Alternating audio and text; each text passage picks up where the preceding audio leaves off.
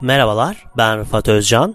En yerel ve en küresel podcast noktası olan Politik Kes programındasınız. Bu programda ülkemizde ve dünyada meydana gelen gelişmeleri, iletişim, sosyoloji ve siyaset gibi alanlar üzerinden konuklarımla birlikte geniş bir perspektifle ele alıyorum. Haydi başlayalım. Merhabalar, Politik Kes Podcast programına hoş geldiniz. Bugünkü konuğum İktisadi Kalkınma Vakfı Sekreteri ve Yıldız Teknik Üniversitesi Siyaset Bilimi ve Uluslararası İlişkiler Hocası Doçent Doktor Çiğdem Nas ile beraberiz. Kendisiyle e, fikir turunda yazdığı Türkiye, İngiltere ve AB üçgeninde ilişkilere yeni ayarlar e, başlıklı yazısı etrafında konuşacağız. Çiğdem Hocam programa hoş geldiniz. Hoş bulduk, çok teşekkürler.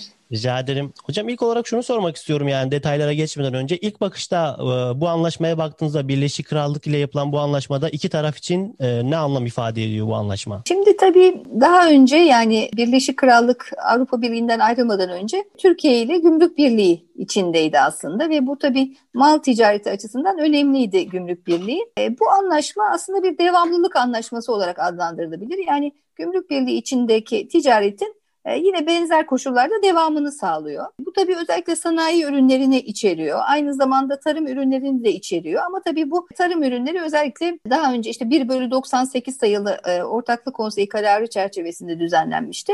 Onu e, bir ölçüde devam ettiriyor. Ama tabii gümrük birliğinin dışında yani bir serbest ticaret anlaşması. Çünkü gümrük birliği özellikle e, Türkiye'nin ortak gümrük tarifesine, ortak ticaret politikasına uyumunu içeriyordu. Ama tabii e, Birleşik Krallık AB'den ayrılarak bu yükümlülüklerden de ayrılmış oldu. Bunları geride bırakmış oldu. O yüzden yani mal ticaretinin yine serbestçe gümrük e, tarifesi olmadan, herhangi bir kısıtlama olmadan iki taraf arasında devamını sağlıyor. E, ancak tabii e, verilen beyanlardan anlıyoruz ki e, hem Türkiye hem de Birleşik Krallık bu ilişkinin daha da kapsamlı hale getirilmesi yönünde bir iradeleri var ve e, bu anlaşmayı takiben iki, ve iki yıl içinde daha ileri giden bir ticaret anlaşması için müzakerelere başlanmasını da içeriyor. E, ve bu çerçevede yani belki hizmetleri de içeren, tarımı daha kapsamlı olarak içeren, belki işte kamu alımları gibi belli alanları içeren daha ileri giden bir ticaret anlaşmasına geçişte e, mümkün olabilecek gibi gözüküyor. E, tabii daha öncesinde özellikle Avrupa Birliği ile Birleşik Krallık arasındaki anlaşma son e, aşamada oldukça e, çetrefil bir hale alınca tabii anlaşmasız Brexit ihtimali de belirmişti. Anlaşmasız Brexit olması halinde de Türkiye'nin de Birleşik Krallık'la böyle bir anlaşma yapması zor olacaktı ve işler biraz daha zorlaşacaktı.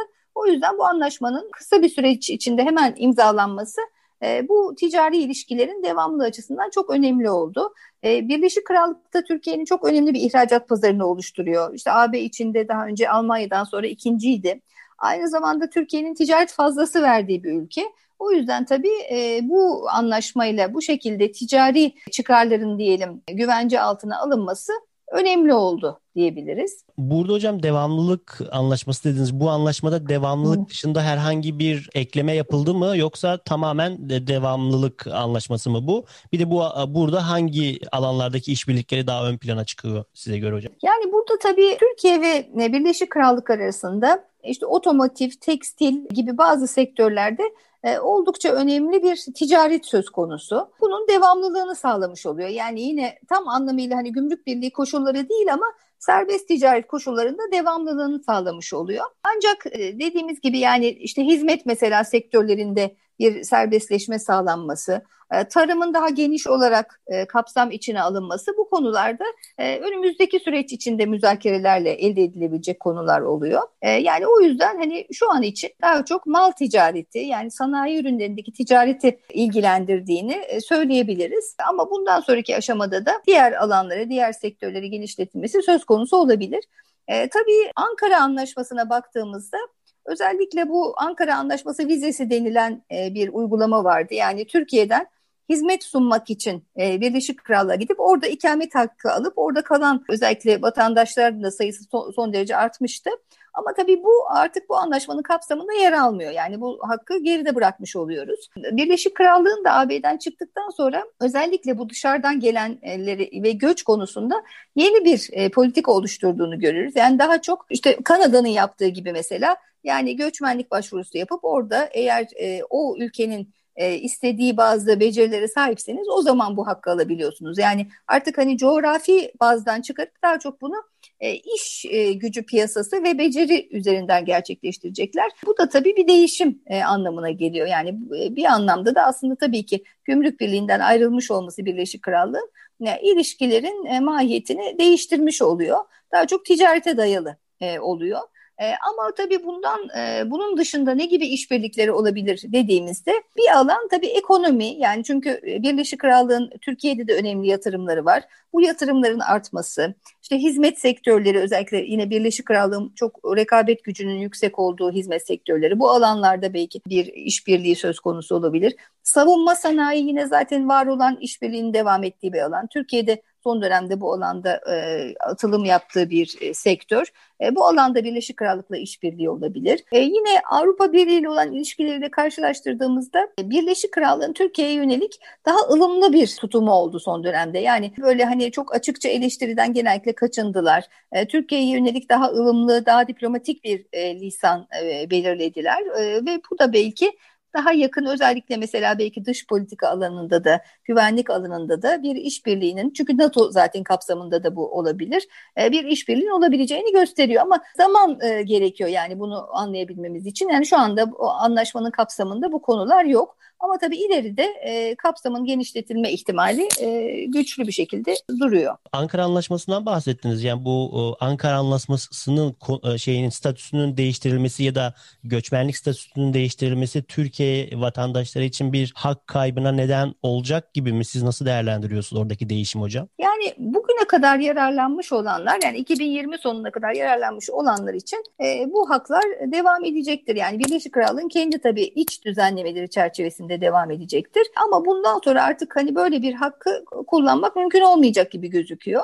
Ama tabii ki bu yeni bahsettiğimiz hani müzakerelerin e, başlaması öngörülen iki yıl içinde başlaması öngörülen anlaşmada hani böyle bir şey olursa tabii ki olabilir. Ama tabii Gümrük Birliği'nin dışına çıktığı için artık Ankara Anlaşması çerçevesinde olmaması gerekiyor. Eğer yeni bir anlaşma olursa yani bunu da kapsayan bu göç e, ya da işte hizmet sunma serbestliğini kapsayan bir anlaşma olursa e, o zaman tabii bu olabilir. Orada tabii serbest ticaret anlaşmalarına baktığımızda hizmet sektörlerinin e, kapsamına baktığımızda farklı modlar söz konusu. Yani e, diyelim ki bir şirketin Mesela Türkiye'deki bir şirketin işte e, Birleşik Krallık'ta hizmet sunması söz konusu olabilir. Bir derece ileri gidersek e, işte kişilerin serbest dolaşımını içerebilir hani hizmet sunmak için. Bu tabii hangi modun tercih edileceğine bağlı. Yani hizmet e, sektörlerin ne ölçüde serbestleştirileceği, ne ölçüde açılacağına bağlı.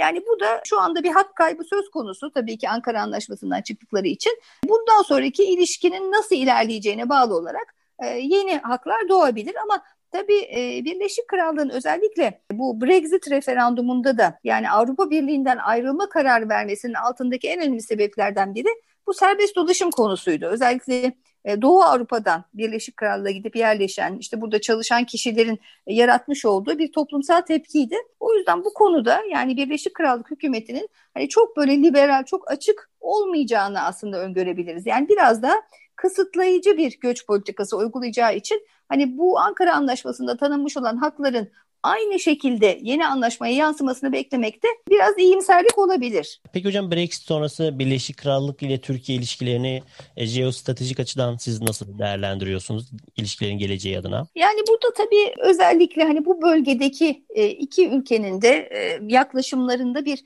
örtüşme, bir benzerlik e, olması halinde bir jeostratejik işbirliğinden söz edebiliriz. Türkiye'nin özellikle işte son dönemde Suriye, Libya, e, özellikle işte Dağlık Karabağ gibi konularda e, oldukça e, ön planda olduğunu görüyoruz. Buralarda da e, çıkarları örtüştüğü ölçüde e, Birleşik Krallık'la bir işbirliği söz konusu olabilir. E, tabii burada iki tane önemli konu var. Bir tanesi Kıbrıs.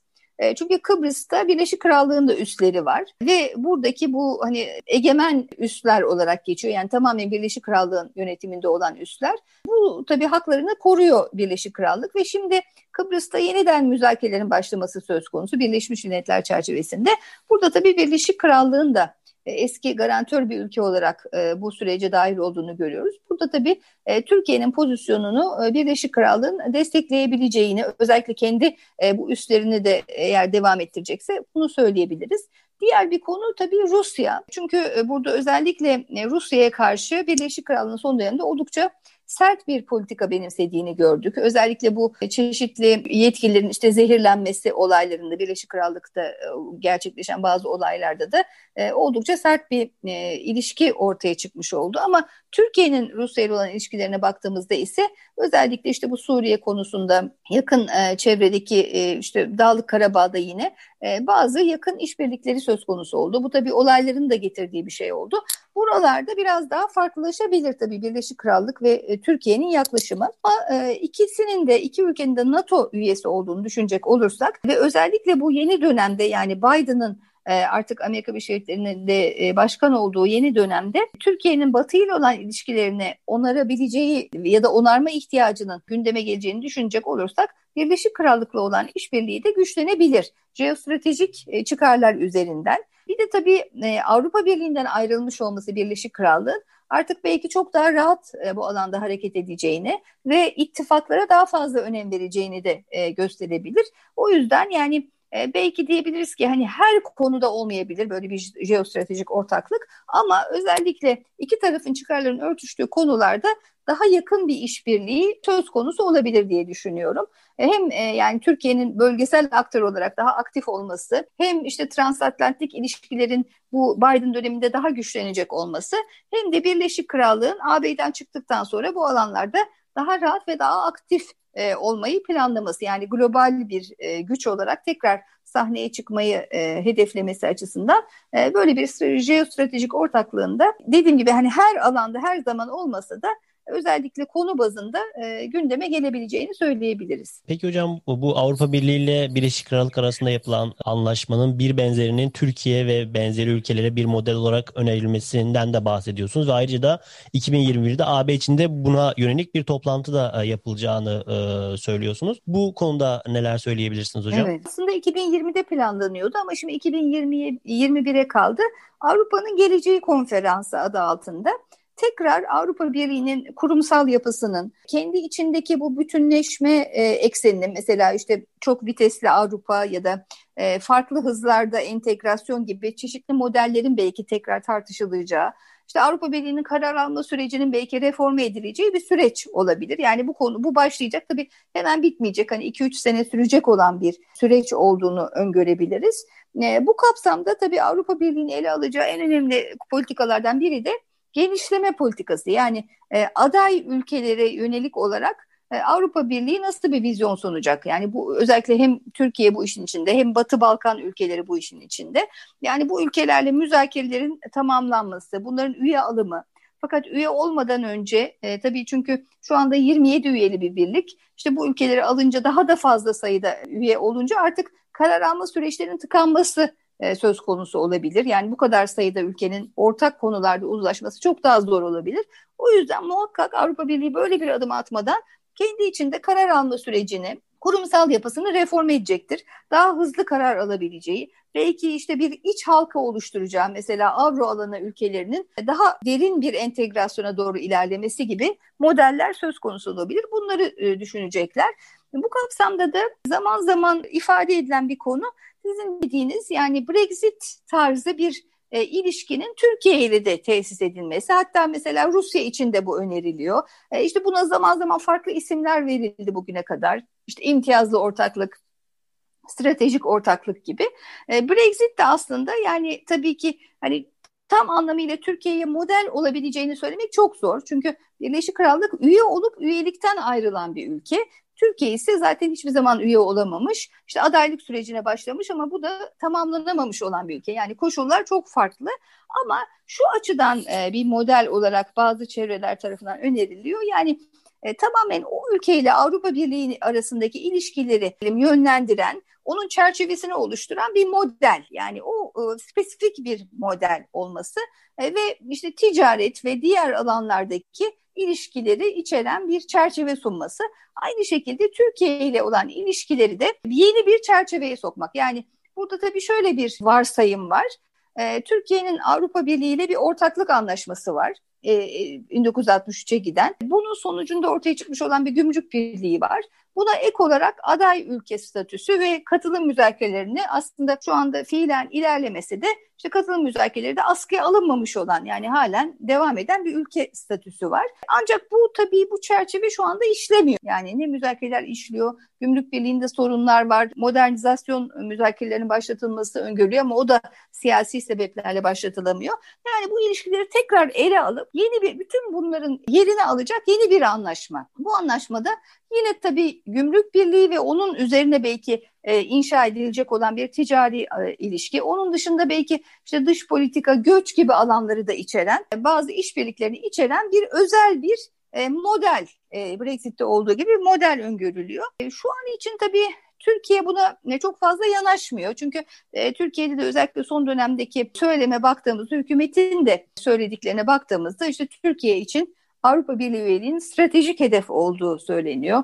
Türkiye'nin bu anlamda reformları tekrar başlatacağı ifade ediliyor. Bunu tabii başlatabilirse belki Türkiye'nin Avrupa Birliği ile daha aktif bir ilişki, daha ileriye giden bir ilişki oluşturması söz konusu olabilir. Ama reformlar eğer gelmezse yani bu söylenenler sadece sözde kalırsa, havada kalırsa o zaman Avrupa Birliği de e, önümüzdeki süreçte Türkiye'nin karşısına bunu çıkarabilir. Diyebilir ki bakın işte ilişkilerimiz ilerlemiyor ama biz muhakkak işbirliğimizi geliştirmeliyiz. O yüzden hani yeni bir çerçeve oluşturalım. İşte böyle bir exit tarzı bir anlaşma ekseninde yeni bir ortaklık hani ya da buna işte artık stratejik ortaklık mı denir farklı bir isim de verilebilir. Bugün mesela pozitif gündemden bahsediliyor. Yani bu şekilde ilişkileri yeni bir düzleme taşımak ama tabii katılım müzakerelerini geride bırakıp adaylık perspektifini ya da üyelik perspektifini geride bırakıp bu şekilde bir özel bir ortaklık şekline getirmek. Bu Avrupa Birliği'nin e, birçok Avrupa Birliği yetkilisinin aslında düşündüğü bir şey diye düşünüyorum ama şu an için tam olarak hani kelimelere dökülmemiş bir şey ama önümüzdeki süreçte e, bu karşımıza gelebilir. Hani Brexit'te burada belki bir şey olabilir. Yani tam anlamıyla model olacağını söylemek zor ama e, hani biz artık Birleşik Krallık'la olan ilişkilerimizi bu şekilde bir yeni bir çerçeveye oturduk. Sizinle de bu şekilde bir yeni bir anlaşma yapabiliriz. Ama tabii Türkiye'nin üyelik e, hedefinden vazgeçmesi kaydıyla ya da şartıyla gibi e, bir öneri gündeme gelebilir. Peki bu Birleşik Krallık'la yapılan bu anlaşmanın Türkiye ile Avrupa Birliği ilişkilerini olumlu yönde e, etkileme ihtimali var mı? Şu an zaten e, bir e, şey var. Gidiş gelişler var karşılıklı olarak. Türkiye'de ilişkileri onarmaya çalışıyor bu süreçte. Siz belki bu ilişkilere de değinebilirsiniz. Tabii şöyle bir şey söylenebilir belki. Hani Birleşik Krallık Avrupa Birliği üyesiyken e, genelde e, Türkiye'nin üyeliğine daha ılımlı yaklaşan bir ülkeydi. Çünkü genişlemeyi destekliyordu. Avrupa Birliği'nin derinleşmesi yerine daha çok bir pazar, ortak bir pazar boyutunda kalmasını destekliyordu. O yüzden de Türkiye'nin üyeliğine de daha olumlu e, yaklaşıyordu. E, tabii Birleşik Krallığı'nın çıkması o anlamda olumsuz bir şey. Hani e, yani Türkiye'nin açısından olumsuz. Ama öte yandan bakacak olursak tabii Birleşik Krallık bunu söylüyordu ama Avrupa Birliği'nin Türkiye'ye yaklaşımını çok da etkileyebildiğini söylemekte e, çok doğru olmayabilir. Yani zaten hani ilişkiler belli bir yönde gidiyordu. Zaten Avrupa Birliği ile olan ilişkilerin geliştirilmesi e, için e, atılacak adımlar belli. E, işte özellikle Kopenhag kriterleri üzerinden. Yani bunları yerine getirmediğiniz sürece hani Birleşik Krallığın üye olmasında çok bir etkisi olmayacaktı. Diğer bir belki faktör de e, özellikle e, Birleşik Krallığın çıkışından sonra Avrupa Birliği'nin daha farklı bir faza geçmesi diyelim. Özellikle işte bu 2019 itibarıyla işte dijital Avrupa, yeşil e, mutabakat gibi yeni hedefler doğrultusunda daha sıkı bir entegrasyona doğru ilerlemesi. Ama burada tabii sadece Birleşik Krallığın olmaması kolaylaştırıcı bir faktör olarak görülebilir ama başka sorunlar var. Yani şu anda hazırdaki üye devletler arasındaki işte uyuşmazlıklar, e, dayanışma eksikliği, ekonomiler arasındaki farklılıklar gibi birçok zorlaştırıcı faktörün olduğunu da söylemek mümkün. O yüzden de hani çok bir etkisi olmayabilir Türkiye ile olan ilişkilerinde ama tabii e, yani farklı bir ses olması açısından e, Birleşik Krallığın ayrılması Türkiye açısından biraz daha olumsuz oldu diyebiliriz. Son olarak da e, biraz değindiniz aslında ama şunu da sormak istiyorum. Yani bu sonuçta bir devam anlaşmasıydı, bir geçiş süreci anlaşmasıydı dediğiniz gibi. Evet. E, bu ekonomik ilişkilerle başlayan bu süreç aynı Avrupa Birliği'nin başındaki o süreç gibi daha siyasi entegrasyona işte vize serbestisi, e, bu göçmenler statüsünün evet. değiştirilmesi gibi daha e, iç içe geçmiş ilişkilerin gelişme ihtimalini siz nasıl görüyorsunuz hocam? Yani Avrupa Birliği ve Türkiye arasında mı? Türkiye hocam. Türkiye ile Birleşik Krallık arasında. Birleşik Krallık arasında evet. Yani şöyle dediğim gibi göç konusunda e, Birleşik Krallığın e, tutumu biraz daha artık e, kısıtlayıcı yönde olacak gibi gözüküyor.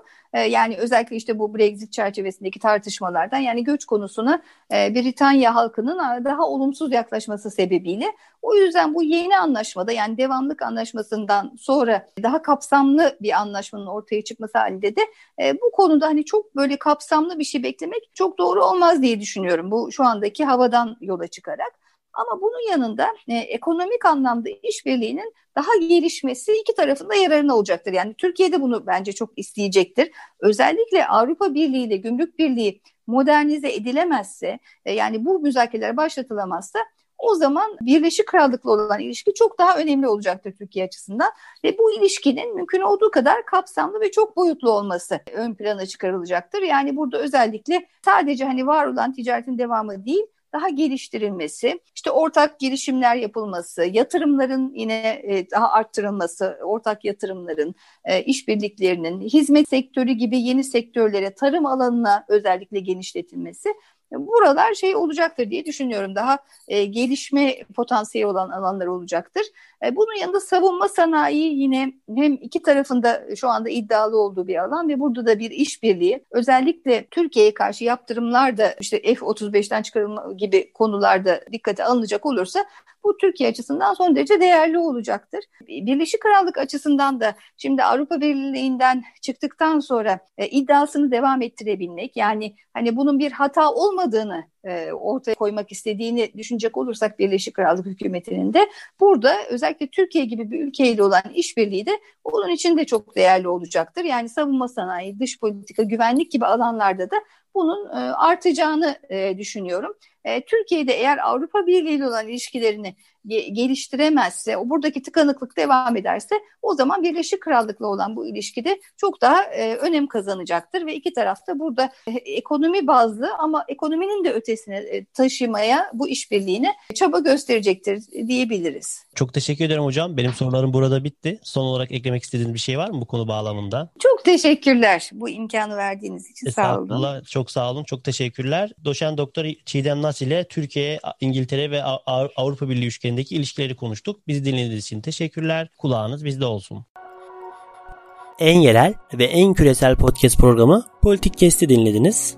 Bizi Spotify, Apple, Google Podcast üzerinden ve sosyal medya hesaplarımızdan takip etmeyi unutmayın.